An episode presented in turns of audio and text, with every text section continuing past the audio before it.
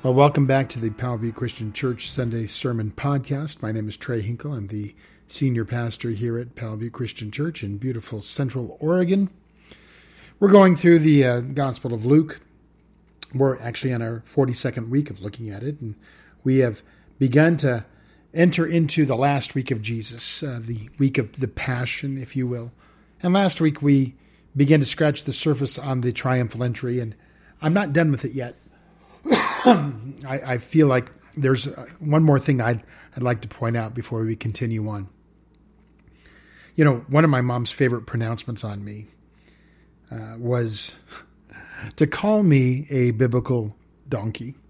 Now, let me explain. Mom was very competitive and very intelligent. Instead of uh, honing my athletic skills because my body was not up for athletics, mom and dad honed my uh, mental skills. And so we would play a lot of word games. We would play probe, we, we would play boggle. But one of our very favorite games was Scrabble. And yet, like I said, my mom was very intelligent, but very competitive. And so if you happened to play in, in the place that she had been planning to play, you know how you play Scrabble. You got seven letters, and you, you try to find a place on the board where crossword like you can place them so that they make another word. Well, mom would have a strategy in mind. And then if you were playing right before her and you played in her place, she would call you a biblical donkey. Now, I'm not sure of your of your um, sensibilities, your offensibilities. Um, I'm going to risk it uh, because some of you may not know what I'm talking about when I say biblical donkey. I would play, and mom would look at me and say, You jackass. Now, mom was known for this particular phrase. We would laugh and say, oh, biblical donkey, because in the King James Version, that word is there. Mom passed away in 2009, and we decided that words were such a part of her life that we wanted to create an eight foot by eight foot square Scrabble board up on the um, uh, on the uh, on the podium on the platform. So as we were telling stories of mom's life, we would put a word that would represent each story, and that uh, would then look like a gigantic Scrabble board. It was it was really a neat thing to do. Well, as we were sitting down, my sisters and I, talking about what words we needed to put up there, I said, "You know what we have to put up there? We have to put the word jackass up there." But then we thought, well, maybe that would offend too many people because there was a lot of people going to come to mom's funeral, and they may not have known this part about her. So we decided instead of putting the A's in the word, there's two A's in that word, that we would just replace the A's with a blank. And so there it was J blank CK blank S S. Something that we will always remember mom for the biblical donkey. Now, what does that have to do with scripture? Well, follow my logic. Last week we observed Jesus as he was preparing to make himself known to the people as their promised Messiah. But he was coming not to set up an earthly kingdom, but a spiritual kingdom. And, and while the crowd was very excited, willing to hail Jesus as their king, they, they didn't really totally understand what that would mean for Jesus or what it would ultimately mean for them. So here's my point this morning. If Jesus is truly your king, then there's going to be some implications that can't be ignored, can't be avoided. Interestingly enough, uh, those implications can be seen in an unassuming character in the events that played out on Palm Sunday. Now, the character was not a disciple, had not been a disciple for years and years, like some had been that were gathered there that day. The character did not raise his voice with cheers of Hosanna to that uh, coming king with the adoring crowd. Uh, the, the character didn't wave palm branches. All this character is known for is being needed by the king. So if we go back to Luke chapter 19, we see nestled in the story of Jesus' triumphal entry into Jerusalem three verses, starting in verse 29. When Jesus drew near to Bethphage and Bethany at the Mount of Olives, he sent two of his disciples, saying, Go into the village in front of you, where on entering it you will find a colt tied, or a donkey, a, a young donkey, on which no one has yet ever sat. Untie it and bring it here. And if anyone asks you, Why are you untying it? you shall say, The Lord has need of it. The Lord has need of the donkey. Now, that's all we know of this character, the donkey, in this gospel account. So, what do we know? We know he's a donkey. We know he's a biblical donkey. so, you see now where the story of my mom's favorite nickname for me comes in, right? We know that he's never been ridden on. He, he's a young donkey. And we know that he's most likely the firstborn. And we'll get to that in a few minutes.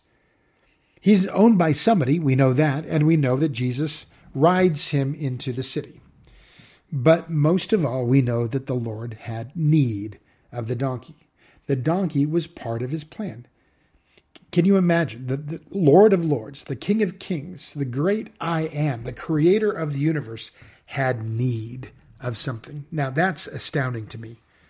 It's astounding to, to know that God, all sufficient, all powerful, in order to bring about his plan, had need of a donkey. He was going to use a donkey to bring out his plan. And by the way, why not?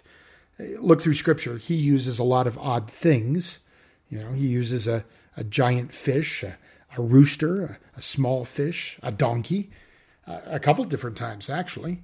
He uses odd characters throughout scripture a, a heathen prophet, a prostitute, a liar, a drunk, a conceited braggart, and the list goes on. Why would God do that? Why would God use these lowly heathen sinners for his plan?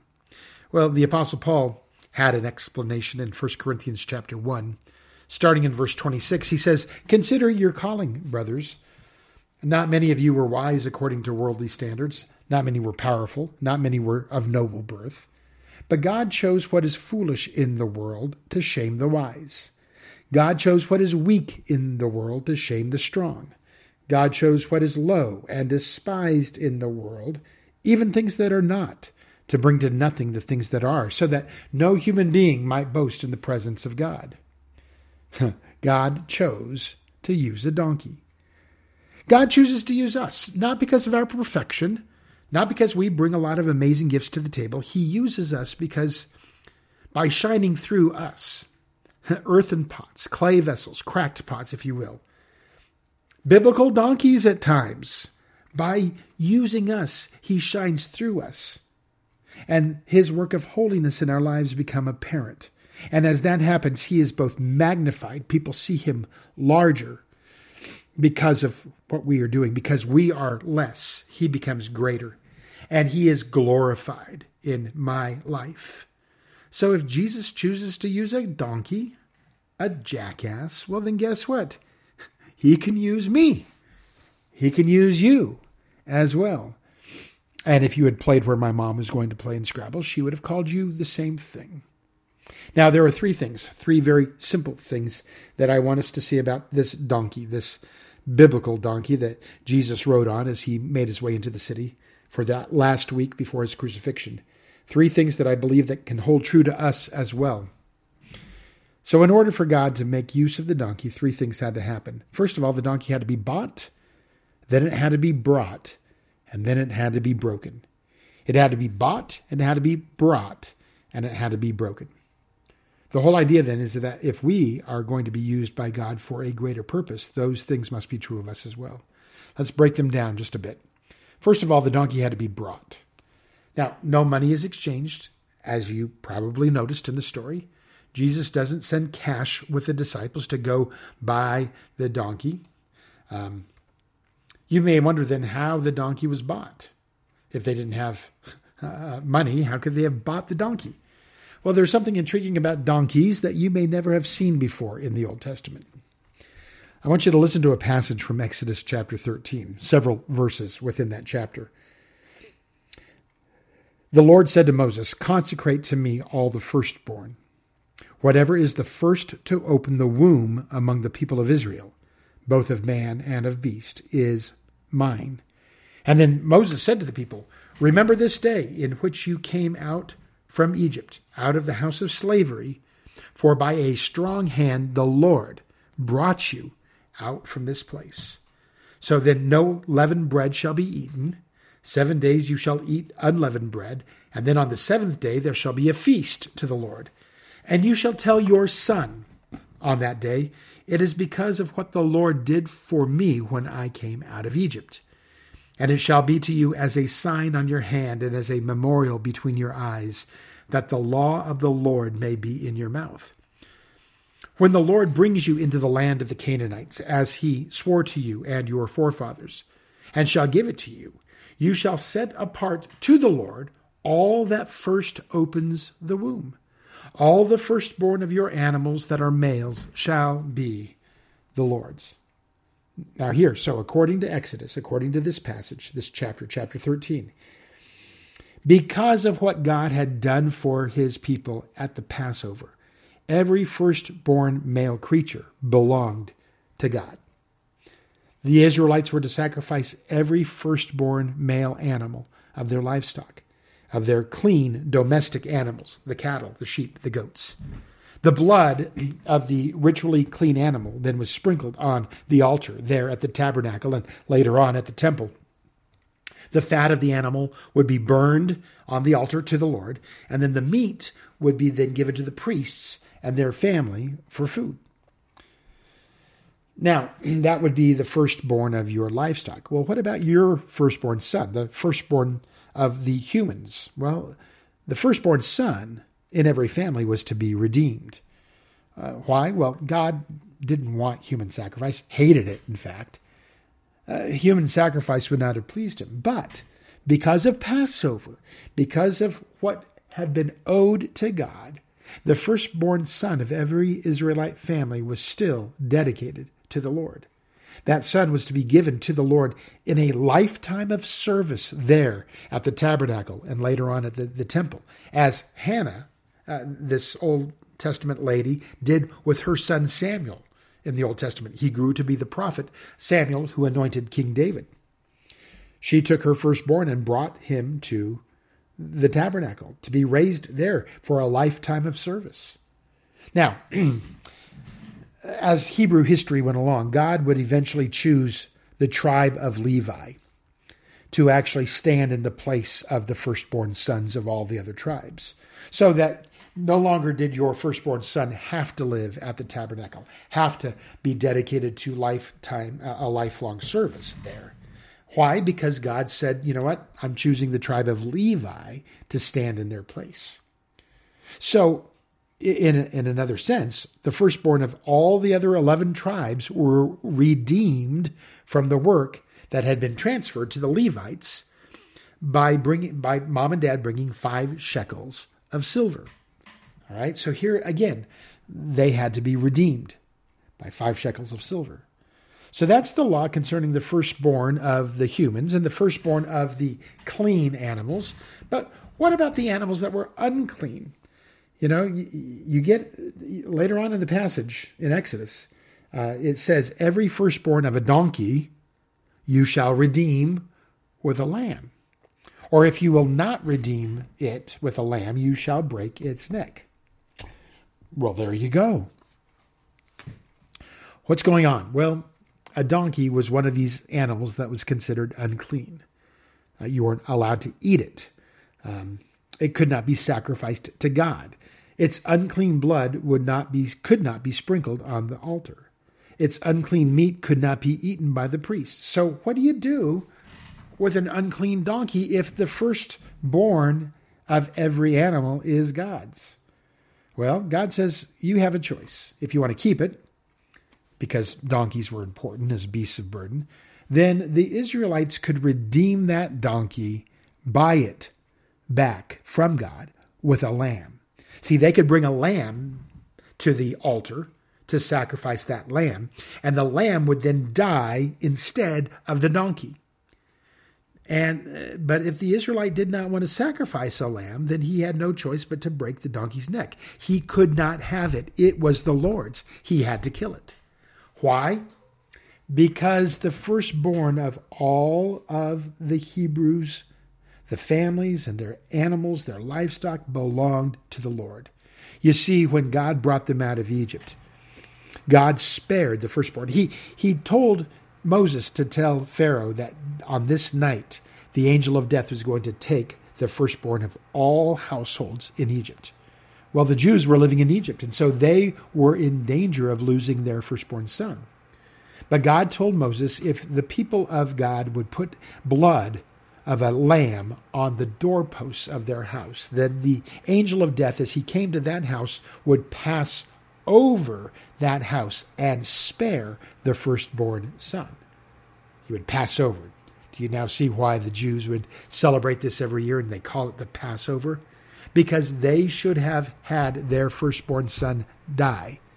But God, in His mercy, spared them because of the blood of the Lamb. So, from this point on, God says, Because I spared the firstborn there in Egypt, as a reminder, you need to know that every firstborn of anything in, in the Israel within the Israelite camp, within the Israelite nation, anything, the firstborn of anything belonged to him.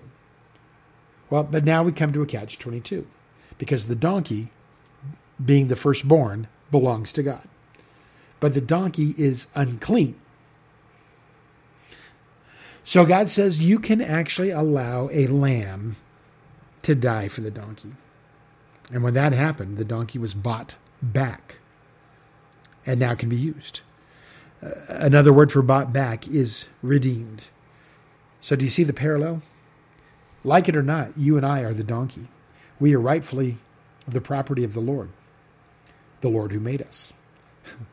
but the problem is that we, because of our sin, are unacceptable to God. Just like the donkey, we are unclean. Our sins make us unclean. So there's only one thing to do with the unclean, and that is to die, to break our necks, to destroy us, to, to get us away from the presence of God. But God says, But I don't want that.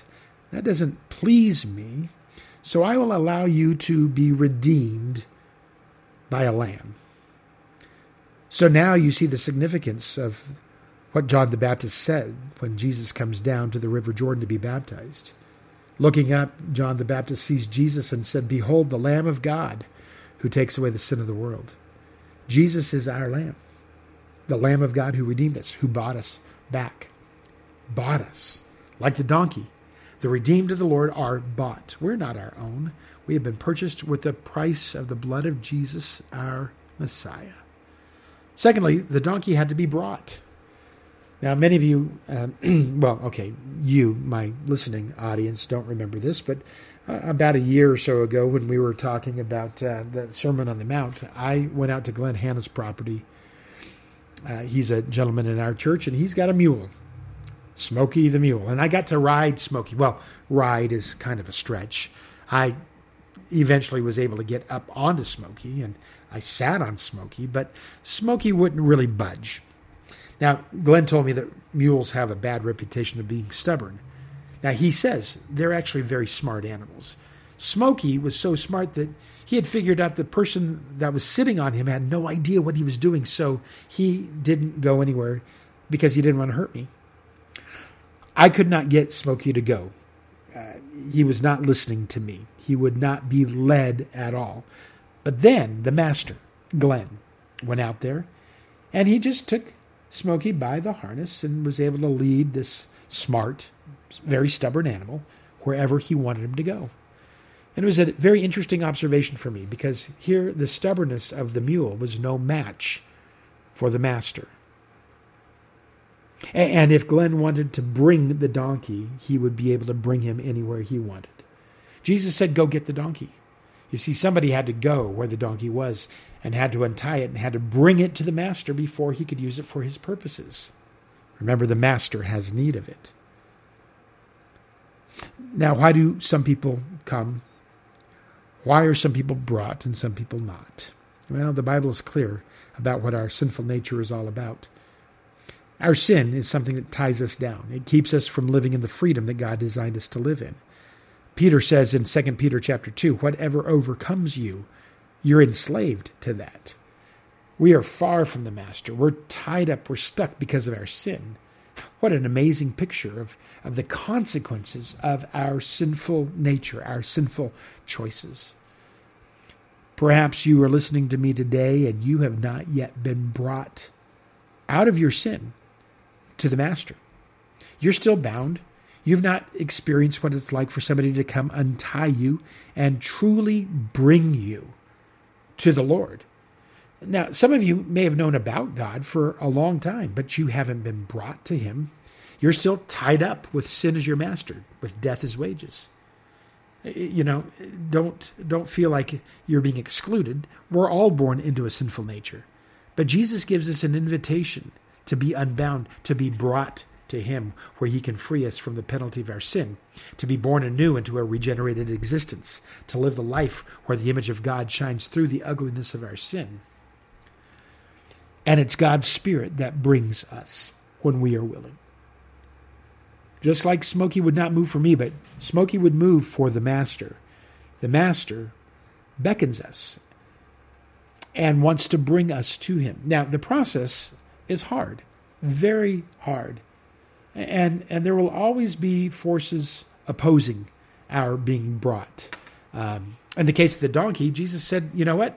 As you go get the donkey to bring it to me, you might encounter resistance.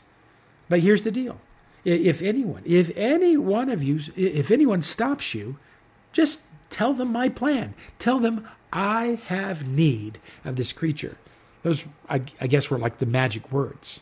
Like, um, and by the way, this is not one of those uh, far fetched predictions. Like nobody would have known this. Like, you know, hey, if somebody stops you from taking a car, say, uh, "Wow, um, uh, the, the, Lord has need of it." They're, they're going to stop you from taking the car. Wow, Jesus, it's, it's just like you said. They, they, they stopped us. Well, of course they stopped them. But he had a plan. So he says, I want you to come. And there are forces that are going to oppose you being brought.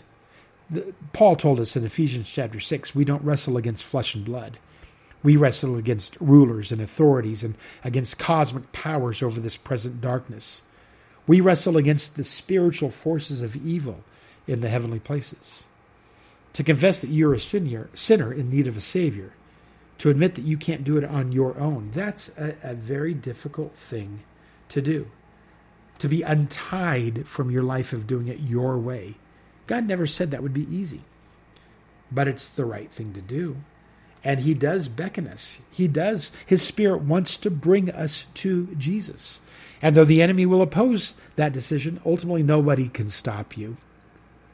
Nobody can stop you. So don't let that uh, detract you. Don't let that um, pull you away from even trying. Because once you're there, now Jesus wants to do something in you.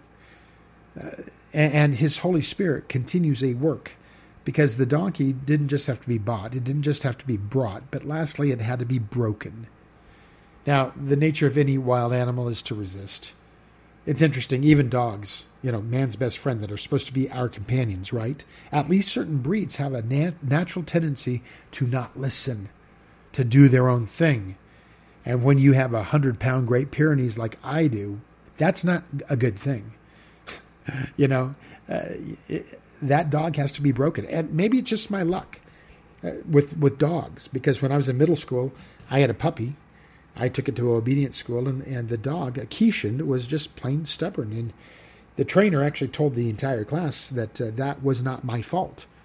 The trainer told the class that certain breeds of dogs just resist being trained. Now, she said it was difficult, but not impossible. And it took weeks and weeks and weeks. But in order for me, for me to have a dog that was obedient, I had to break the dog. A donkey who has never been ridden is the same way. You have to break it in. This donkey that is brought to Jesus, we're told uh, they, they put cloaks on him and then they put Jesus on him. And that, that's not natural. Something inside that donkey had to have happened in order for Jesus to sit on him, to, to actually lead him, to be the master of the donkey. The donkey had to be broken. Now, when you and I are brought to Jesus, the sin that had separated us from God is overpowered. We are saved from the penalty of sin, which, by the way, is eternal separation from God. But we still have issues, don't we? We're still engaged in this spiritual battle against the forces that want to bring us back to the place where we're tied up, unable to, to live in the freedom that God designed us to live in. The enemy continues to throw his forces against us, fighting to keep us enslaved to the hang ups and the habits and the, the hurt and the sin that hides the image of God in us. That, that enemy will lead us back to our beast like stage where we don't have the image of God anymore. And we're chasing after baser lust like pigs wallowing in mud or, or dogs returning to their own vomit. Again, that goes back to 2 Peter chapter 2. The, the donkey had to be broken so it didn't go back to its old ways. And that was hard because it had to deal with a lot of distractions. There were massive crowds pressing in. They were being loud. They were waving palm branches. All of this would have been very unnatural, very disturbing to this young donkey that had never been ridden. It would have taken a lot of discipline. It, it would take a willingness to submit to the one riding him. But there was a purpose for that donkey. And that donkey stayed with the purpose because it had been broken. Remember, because we've been brought to the Master, the penalty of sin is done away with. But there is still the power that we must fight against. We must continually put ourselves under His control, the, the, the control of the Holy Spirit, who lives in us, who produces in us the fruit of Jesus' character. Uh, the, the Holy Spirit who shows us a way out of every temptation every time. It's there. We're told in Scripture that He will show us a way out. It's now up to us to be broken, to pay attention to where He is guiding us so that we can see that way out. And then to call on His strength to then actually help us continue to go the direction that He has led. Now, as we uh, conclude here, I want to let you know that uh, donkeys are varied in their appearance. They've got different markings and such, depending upon the uh, the variety. There is one variety of donkey commonly known as the Jerusalem donkey. Its appearance is unique and, and quite telling. There's even a legend that the donkey that carried Jesus into Jerusalem was aware of what was happening to Jesus and would witness his journey to Calvary later that week. And Jesus was then forced to carry his own cross. But the legend says that the sight of the crucified Savior was too much for the donkey to bear. And so he turned his back on the dying Savior, and the shadow of Jesus' cross fell upon the back of the donkey. And that's why, according to this legend, the Jerusalem donkey has a cross on its back. Uh, if you are on your computer, Google Jerusalem donkey and look at what that looks like. Now, that's just a legend. Uh, but the fact that this Jerusalem donkey has a cross on his back serves as a reminder for us today as to what a disciple of Jesus is to be about, what it means to be bought and brought and broken, serving God's purposes. Jesus gives us a picture of what that would mean. The picture is going to be in front of us for the next several weeks as our messages will lead to the crucifixion of Jesus. Matthew chapter 16, verse 24, Jesus told his disciples, If anyone would come after me, let him deny himself and take up his cross and follow me. At the heart of being bought and brought and broken is this inescapable idea of taking up our own crosses to follow him. Now, to the ancient Jew, a cross was not meant to be worn as jewelry or as a decor for a worship center. Uh, it was an instrument of death. And that's the ultimate submission, isn't it? We must not forget that in the scheme of things, Jesus is the Lord. He is the one in control. He is the one who freed us from the penalty of sin through his death on the cross. He is the one who defeated death as he rose in victory on the third day. He is the one under whom God put all of creation. And so, in order for us to live under his lordship, Scripture tells us that we must pick up our cross and follow him. We must die to ourselves, to put to death the old sinful man in order to find the kind of life that he brings to us. Now, if you desire to live in that kingdom, you can come to him with the shadow of the cross on your back as well. But it takes you to be bought, redeemed by his blood, brought to him, and then submitting to him as you are broken under his spirit. All right, well, that's the uh, message for today. Uh, glad you were able to join us uh, once again. I thank you to my team, uh, to my executive producer, Lisa Welly, and our technical uh, producer, uh, uh, Steve Pittman. And I thank you for uh, continuing to join us and listening in each week.